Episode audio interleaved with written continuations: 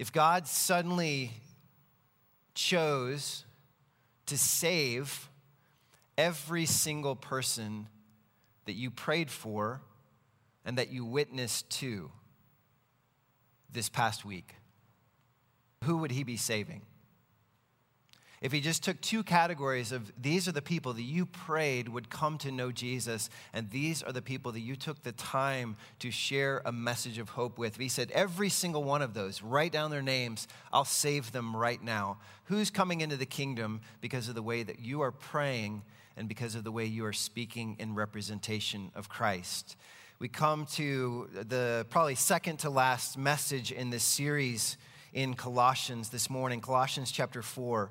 And this is kind of the theme that we come to this morning, where beginning in verse 2, Paul says, Continue steadfastly in prayer, being watchful in it with thanksgiving. At the same time, pray also for us that God may open to us a door for the word to declare the mystery of Christ, on account of which I am in prison that I may make it clear which is how I ought to speak. Walk in wisdom toward outsiders, making the best use of the time. Let your speech always be gracious, seasoned with salt, so that you may know how you ought to answer each person. This is the word of the Lord. And I want you to notice, first of all, that there's a symmetry to this text there's kind of a mirror image here where in the first half, essentially, Paul is saying, I urge you, brothers and sisters, talk to God on behalf of people. And then the second part, he says, talk to people on behalf of God. And he doesn't use this word here in this text, but he does use it in some of his other letters. And it's the word or it's the picture, it's the illustration of an ambassador. An ambassador is someone who goes as basically an exile to a foreign place representing some other authority. And so this person has to kind of take on a new culture without compromising the message, the authority that they were sent to represent. And there's a two way communication that flows through an ambassador. He or she is first and foremost saying, I represent you know, the nation or the, the city state, the kingdom that sent me. But at the same time, I am listening to and I am speaking on behalf of the nation where I now am, and I'm representing them back to the king or the president or the leaders of my nation.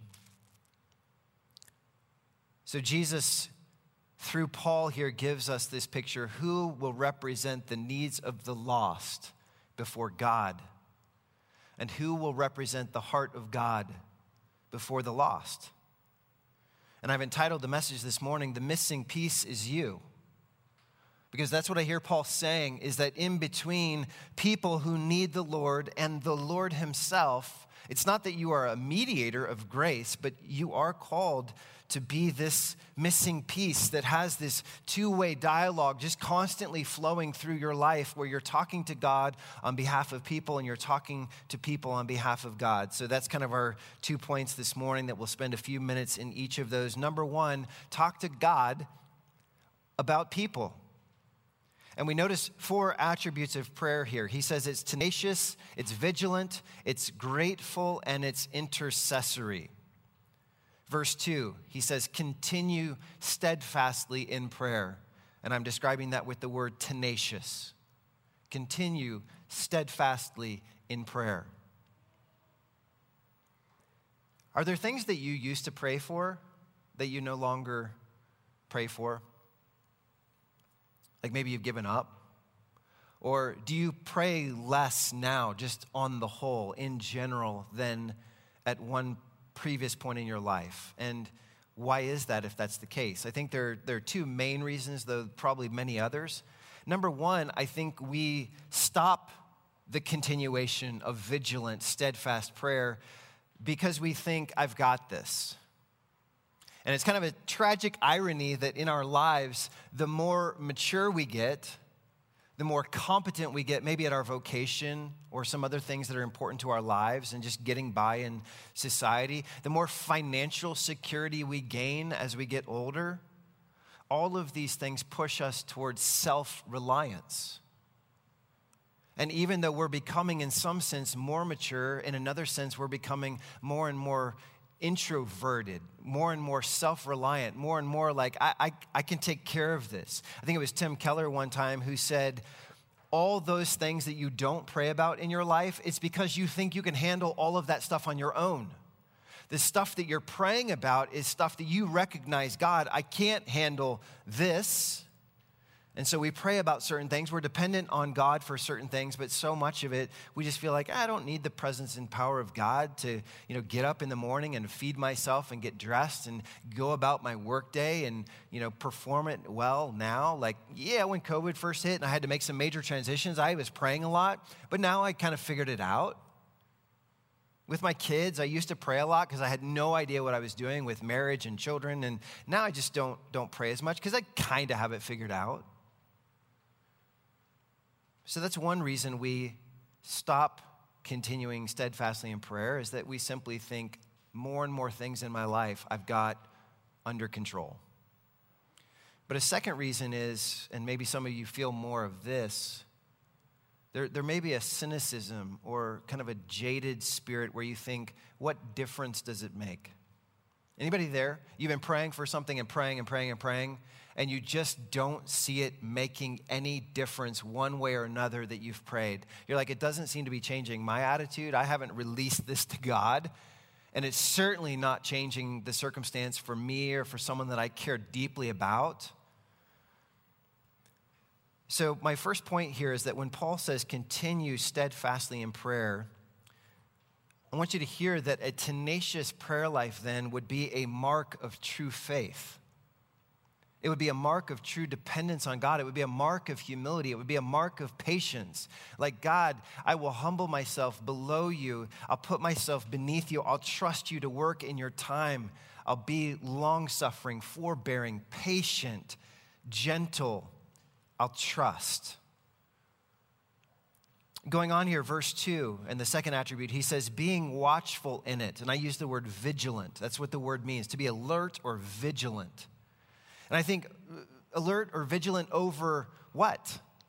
Well, I think he's probably talking about your own heart. I think he's talking to a church, mixed Jews and Gentiles, and saying, you know, as you get discouraged by the affairs of the empire, let alone your own personal life, how do you continue on with hope? And he's like, you've got to use prayer as a form of countercultural resistance to guard your own heart going back to, if you just thumb back maybe one page in your Bible, going back to the beginning of chapter three, where he's talking about immorality, impurity, passion, desire, covetousness, um, all these things anger, wrath, malice, slander, obscene talk. How do you guard your heart from those kinds of attitudes and actions and reactions? It's in large part through prayer thinking specifically about 2020 now, you know, the worst year of most of your lives pandemic, economic crash, unemployment, race relations not, not doing well. Some people arguing that this is not a real thing. Social unrest, urban rioting, polarizing, divisive politicians and politics.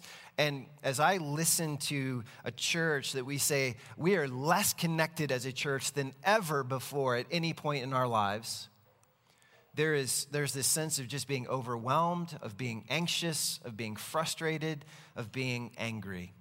And meanwhile, our minds are being more shaped by media and social media than they're being shaped by the heart of God. How, in the midst of that, do we stay vigilant? Do we guard our own hearts? And I think, in large part, what Paul is saying here is by taking everything back to God. Just having a, a habit of constantly coming back and just saying, Abba, Father, I got something else to talk about. Um, it, was, it, was, it, was, funny. I, I encourage you to just make this not, not flippant because we're talking to the God of the universe, but we're also talking to our, our daddy, our father, who loves us intimately. And a, a number of weeks ago, I was driving the boys to school. Marty usually takes them all the way across town, and we pray on the way and we say, Hey, what are your, what are your prayer requests? What do you want us to remember? What do you want to thank God for this morning? And the boys kind of shared their different things. Let's pray for so and so in the church, and this person, and this person, this person. And uh, I'm just driving down, and I'm, of course, my eyes are open. And I just said, Good morning, God. And they just busted up laughing in the back seat. And they're like, Good morning, God. You're supposed to say, like, Dear Heavenly Father or something. And, and I, I just don't care.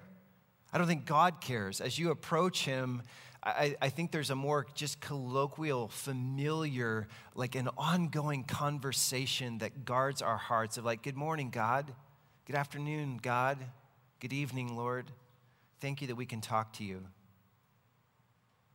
By the way, if for those of you who are married, part of what guards your heart in that relationship and guards the intimacy of that relationship is just the ongoing conversation with that person. That you're listening to them, their needs, their wants, their desires, their opinions, their perspective. And you're, you're, of course, giving them the same from, from your perspective. This is what I need. This is what I want. This is what I'm learning about God but you're guarding your heart from a vulnerability of like if someone else came along. See if you had a bad marriage and, and, and, your spouse just never listens to you just tunes you out never talks to you never shares what's going on with her day or his day you would probably be very vulnerable if someone came along and acted deeply interested in everything that you had to say. And you were the most clever person and the most intelligent and thoughtful. You're just the kindest person they've ever met. You would find yourself in a deeply vulnerable spot but it's the same with God, where if we're not in a pattern of being vigilant in prayer and taking everything back to Him and listening to Him and having this intimate, ongoing conversation, we're putting ourselves in a very vulnerable place where a year like 2020 and the personal pain that is brought to each of you in similar ways and in different ways hits you and possibly takes you down going on here. Still, verse 2 says, with thanksgiving. The third attribute of prayer is that it's grateful. It's just an opportunity to praise God. And, and even when it seems like everything is going wrong in your life, you can still say, God, I thank you for who you are. I thank you for what you have done. I thank you for what you promised to do. And even if I'm not seeing that come to fruition in my life today or for this last season that's been really hard, I have so much to thank you for, including the fact that I get to talk to you like this. Tim Keller says nobody wakes up the king in the middle of the night and asks for a glass of water except the king's child. And then he says, We have that kind of access. See, the, the king, with his power, with his authority, would be a figure that you just fear and avoid. I, I saw this picture recently uh, I guess it was around a conversation of like, hey, when, when Biden is in the White House, what desk is he going to choose? And I was like, what do you mean, what desk is he going to choose? And then I read this interesting article where it went through like, here are like the six or eight main desks that have been used historically by different presidents. And, and one of these pictures that I saw there was this very famous picture of John F. Kennedy was sitting at the Resolute desk in the Oval Office and there's this little front door that opens underneath the president's feet, and there's John F. Kennedy Jr. as like a one year old or maybe two, like playing at his daddy's feet in the Oval Office under the Resolute desk. And I just think, what a beautiful picture of us and our Father that He has all this authority, all this power. He can control and does control the affairs of nations. And yet, if we're grateful for nothing else, we can be grateful that He invites us basically just to, to live and to play right there at His feet. A grateful heart is a safe heart. Because again, it's a way that we guard our hearts by going through life and saying, Yes, there's so much to complain about. There's so much to be negative about. And I go there as well. It's easy to just think, okay, what's the next wrong thing that we can fix? And we have to dwell on that, you know, so we can make it right. But don't miss the humility of gratitude where we're saying, I didn't deserve this. And proud people aren't grateful because they think, yeah, God did that. Okay, well, big deal. I worked hard for that. But a humble person is a grateful person. So pray with gratitude. And then, fourthly, and really where I think he's coming to here is verse three, where he says, at the same time. So while you're coming with these attitudes of just vigilant, I'm going to stay after prayer, and I'm so grateful that I have this access, and, and I'm going to stay continual and steadfast in it. He says, at the same time, pray also for us that God may open to us a door for the word. And that fourth attitude or that fourth attribute of prayer is that it's intercessory That we're not just praying for, I need this and I need this and I want this and I want this, but it's literally, you know, praying what Jesus taught his followers to pray, which is pray that the Lord of the harvest would send forth more laborers into his harvest.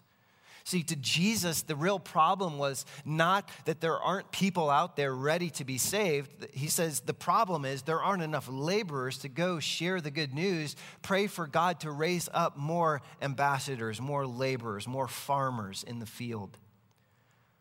Do you pray for yourself and for others that God would providentially open doors of opportunity just to have a conversation, a way to share Jesus? Do you pray for specific people? And I think it's interesting that Paul is imprisoned as he writes this letter. He says that here, yet his obsession is not getting out. He's just like, I just need you to pray for me that I got an open door here. Not an open door to get out of the prison, an open door to share Jesus and the hope and the freedom that I have in him. So, my question before we go on to the next section is what hinders you from praying like this? What tempts you or what distracts you? What else demands to have center stage of your life? So maybe it doesn't even occur to you to be praying these kinds of intercessory prayers of just, God, I am going to be constantly hounding you and talking to you and, and petitioning you on behalf of other people that I know need you. Going back to chapter 3, because I think he's still in the same idea. Remember chapter 3, verse 1? If then you have been raised with Christ, seek the things that are above, set your mind on things above. And now, when he comes to chapter 4, it's not like he's changed the subject. He's just giving you two specific ways to set your heart and mind on things above. And I, what I hear him saying is prayer is an invitation for heaven to disrupt earth. Prayer is an invitation for eternity to disrupt the momentary and the transient. It's, a, it's an opportunity for ultimate reality to disrupt the trivial and the purposeless drift of life without God.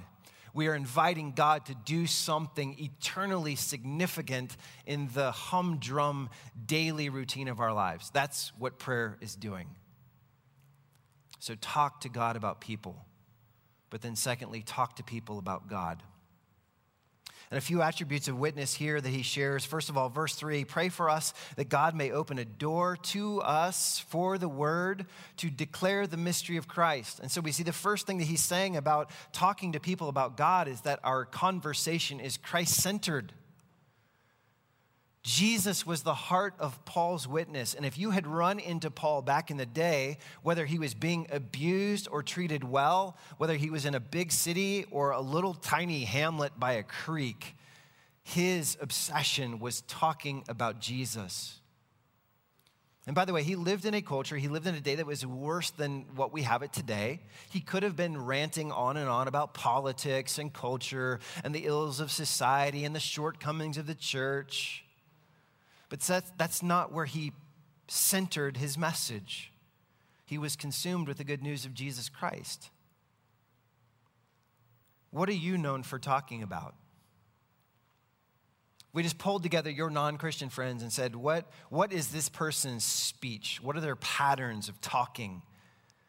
What is it centered on? As we've gone through a year like 2020, where there's plenty of stuff culturally to talk about what would your friend say he or she goes back to this over and over and over again and centers the message on this? And what do you think Christians in our culture, if I were to lump us all together, what do you think Christians in our culture are best known for talking about? Is it Jesus? Is it the hope that we've found in him? Number two is found in verse three on account of which I am in prison, he says. On account of what? On account of his witness to Jesus. So, the second attribute of our witness is that it's costly. Paul would say elsewhere that he had been subjected to numerous beatings, stonings, shipwrecks, imprisonments, multiple ones of them. He's been falsely accused. He's been slandered everywhere he goes. He's been ridiculed. He's been run out of town over and over and over again. And I, I think today, many of us are worried about being labeled and missing out on something fun. Most of us are not at risk of being literally physically beaten, let alone stoned, let alone imprisoned, because we simply said, Hey, you seem discouraged. Can I share something that I'm finding hope in? We just don't want to be weird. We just don't want to be different. Because it's not, it's not cool to talk about the freedom and forgiveness that Jesus brings. I mean, honestly, if you are candid with yourself, what, at, what has it ever cost you to follow the Lord, let alone to simply represent Him to someone else? What have you either voluntarily surrendered or had stripped away from you because you were simply trying to tell someone about Jesus? And I think how cautious we are about making sure we don't have any weird conversations and we don't make anyone else feel awkward I, I just got to thinking this week do we really even know Jesus?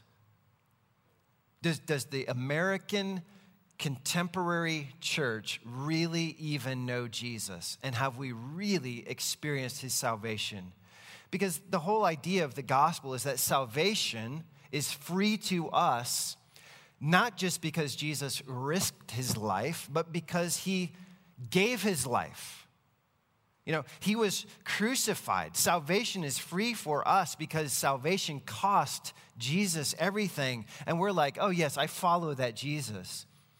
And yet, the fact that our own lives don't take on this cruciform shape of sacrifice kind of betrays us. We accept his free gift that cost him everything, but we're not willing for it to cost us anything. But I want you to think of someone specific, someone that you would love to see them know Jesus, experience freedom. Just see the weight just roll off their heart and mind and soul and just be free. Just be joyful. Spend eternity with Jesus forever. What would you be willing to lose to see that person come to know Jesus? What would you be willing to pay? Surrender to see that person come to know Jesus. Because in these New Testament times, when basically all of the apostles end up being martyred, by the way, it was just kind of an assumption if we're going to follow Jesus, it's going to cost us something to share his good news. It's going to look a certain way.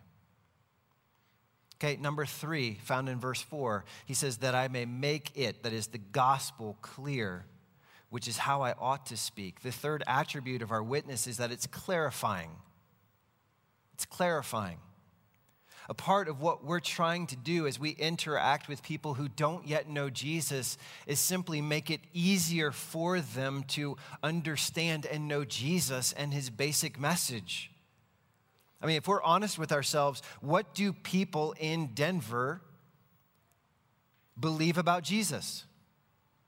As you walk out there in the city, if you were to walk out these doors in the service and just greet the first person, what do you think that person believes about Jesus? And kind of a partner question with, with that, what do they think it means to be a Christian? I think we have a lot of clarifying work to do. Because when I turn on the news, which is not very often and it hasn't been for years, but I'm talking about like a national news scene there seems to be this message that you need to be like a right wing evangelical supporter of a particular political party in order to be a Christian. That is not the case. I, I, I hear this tone on social media that you need to be an anti masker and anti vaxxer to be a Christian. Neither of those things is true. This has nothing to do with your salvation. And I think we have for years sent the wrong message and nobody's working super hard to clarify the message of no, no, no, that's not what it means to be a Christian. You know how I know that? Because it's not in the Bible. There's nothing about vaccines in the Bible or wearing a mask or not wearing a mask. And if your governor tells you to do it and it's not a big deal, just put it on and then maybe you can lower the bar for someone to get to Jesus and they're not tripping on the fact that you're full of yourself. And you think it's a constitutional freedom not to do something really simple. Is there anything that you've done or are doing that muddies the water? Where people are more confused about, like, man, I thought I knew what Jesus said, but now he, these people are making a big deal about this. So maybe I got it wrong. And, and what would it look like to clarify the gospel message right now in the midst of all this mess of 2020 instead of to confuse the message? We have a great opportunity right now because people are asking so many questions. Number four, verse 5, he says, Conduct yourselves wisely toward outsiders. This means that our witness needs to be consistent with our lifestyle. He's saying, literally, the language here is walk in wisdom around people that are outside your faith. Think about what your life is saying to them, act thoughtfully. You know, be, be asking questions like, is this a hill worth dying on? Is this a conversation worth happening? Is this what I want people to associate with Jesus? Is this what I want people to think? Like, that's what it means to be a Christian. Is what I'm doing supporting or is it undermining what I tell people I believe? You know, for example, social media. Okay, and I went through a bunch of your accounts this week. It was a joy filled couple hours. And I get it. We're excited to travel, go to the beach, recreate. We're excited about meals and drinks. We're mad about people that disagree over masks and racism and politics. And I just stopped on some of these accounts and just thought, where is Jesus? And maybe you're like, oh, I'm not a good writer. I don't know that I would do well with. Oh, okay, but but this is a representation of your life and what's really important to you. Where is Jesus? Where is hope? Where is love for people who are different? What is my manner of life saying about Jesus right now? Is it consistent with my lifestyle? That when I, when I speak, when you speak, people say, yeah, he really believes that, she really believes that, because the, the, the message matches the activity that this person is invested in around the message. Number five, making the best use of the time. And I use the word urgent to describe this. He's not just talking about, you know, having a good calendar and a good schedule. Be a good scheduler. No, he's saying be urgent. It's that old question. If you knew that you only had 30 days left to live. Listen, if you knew you only had 30 days left to live, what would you do differently than what you're planning to do with this week and next and next? Would your priorities change? Would the things that you treasure most suddenly shift because you're like, wow, I only have a month? You know, it's the 2004 Tim McGraw wonderful hit that you all know and love live like you are dying. But it is an interesting song that brings an interesting point that if you knew you were dying, there are probably things in all of our lives that we would radically, dramatically, immediately shift. And, and Paul's saying maybe that's a problem. Maybe that's an indication that we're not sharing Jesus with the attitude and the priority and the urgency that this wonderful message deserves. And by the way, I'm not trying to guilt trip you, okay? I, I don't think any part of Scripture says you're wasting your time unless you're witnessing 24 7, okay? God has put a lot of wonderful things, people, uh, possessions, the, the beauty of nature and food and drink and all these things. He's put these in your life. And a part of how we honor and glorify God is that we receive them with thanks and we enjoy them and we let other people around us know, isn't He good? And in the mix of that, we need rest, we need Sabbath, we need a, a, a faithful vocation, okay? And some of you would not be faithful to your vocation if you just said, well, I'm not gonna I'm not going to take your blood pressure right now, but if, if you died today, do you know if you'd spend it, you know, you, you, need to be faithful in your vocation because that honors God too. So I'm not trying to guilt trip you saying, do this all the time. I'm simply asking if, if there were a line graph that we stretched out here on the front of the stage. And on one side is this ambassador mindset of it is my ambition to talk to God about people and to talk to people about God. And on the opposite end is this American dream mindset that would say, that is not what my life is about. My life is about my reputation and more and more possessions, more and more relaxation, more and more comfort, more and more fun.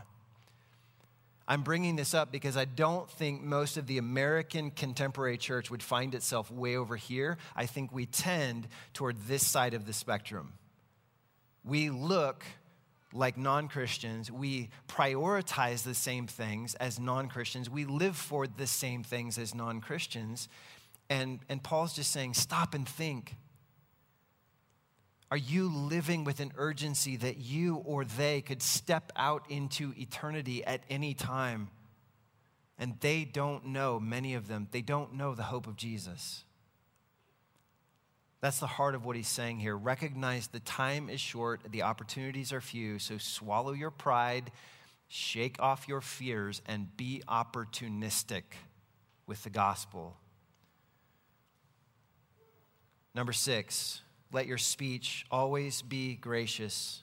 And I just use the word gracious to describe this. And I think he's talking about both the medium and the message must be grace. And I think there's a reference here to like a gentle, generous, kind kind of tone.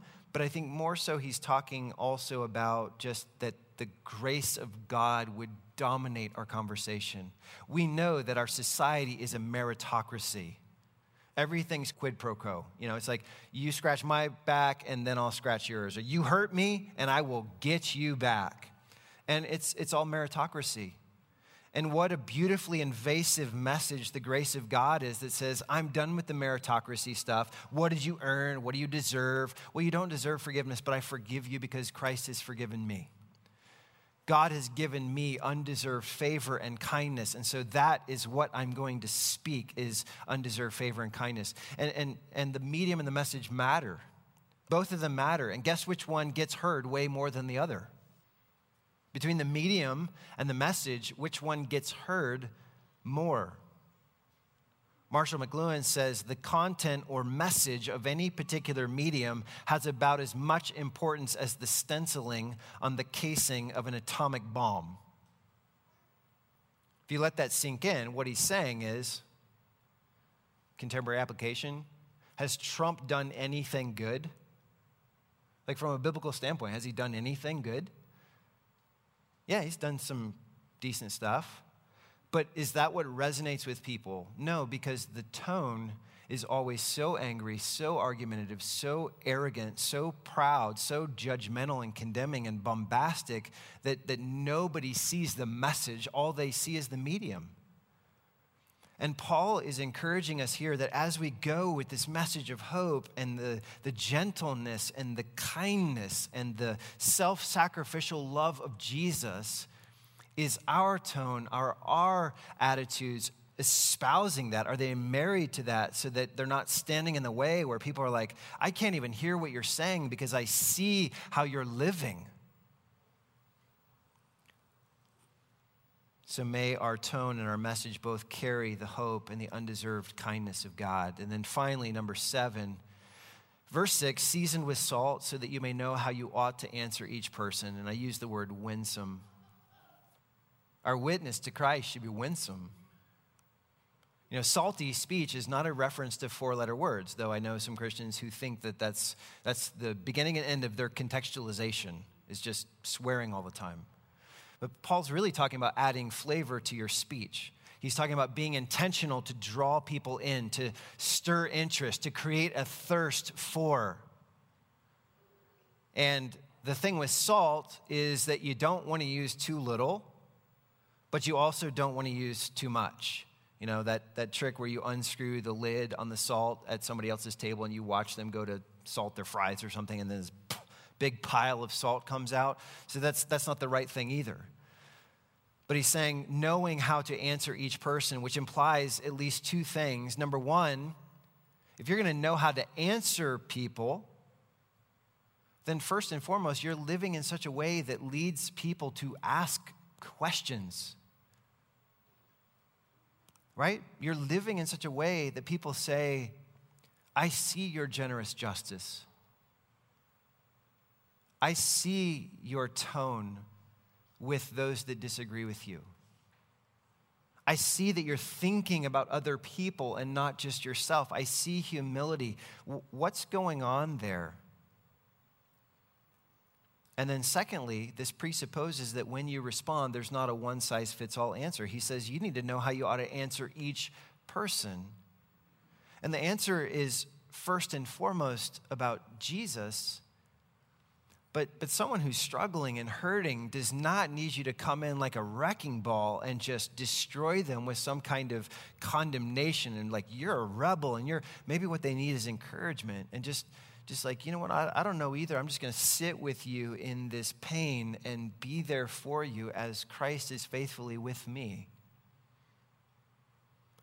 Okay, so it's getting to know Jesus so well that you can accurately represent different facets, different stories of the gospel to different people, knowing how to answer different ones. Remember what I said about prayer? That it is a way to go back to chapter 3, verses 1 and 2, and say, I'm seeking things above, I'm setting my mind on things above, I'm inviting heaven to disrupt earth. Well, the same is true now as we talk to people about God. Is it's a way of saying, practically, I want heaven to invade earth. I want God to take over. I want God to be recognized. I want eternity and ultimately significant things to be heard over and over again with my, uh, from my lips and not just more triviality. And I just want to conclude this way. Um, I am not talking about prayer and evangelism as like these are these are two programs or offshoots or you know subsets of the church. This is the church. This is the church. We have a missionary God who calls us to live on mission. This is who we are. Honestly, what else is life about? That's marriage, a stable job, income, possessions, autonomy, free time, just endless choices. That's where it's at. Then, then you're on this side of the spectrum and you're, you're I'm not saying you're not going to heaven or that you don't know Jesus, but I'm just saying like you're living like everyone else and you're putting a stamp of, see, I'm a Christian. Where Jesus calls you to this different life and he says, This is who you are. You are a community of people on mission, talking to God on behalf of people and talking to people on behalf of God. And, and my heart is that when we come to the conclusion of a message like this, we can do like Isaiah in Isaiah 6, where the Lord is speaking and he's like, Who will go for us? Who can I send? And Isaiah says, Here am I, Lord. Send me. Send me to pray intercessory prayers that bring the needs and the names of specific people to God, trusting you to do something with that. And send me to be a person who takes the message, the hope, the good news of Jesus back to people, and that I live it in front of them, and that I proclaim it in front of them, and I live relentlessly in a time sensitive, opportunistic way, just saying, man, people need to hear about Jesus. And so, as we sang earlier, Spirit, pour out and flood this city. Uh, you hear the language there? I know Richard wasn't planning this on purpose because I didn't even share this phrase with him. But what we're doing is saying, eternity, heaven, God, in grace, in love, invade this place we live and do something that only you can do. That's what we're on mission for.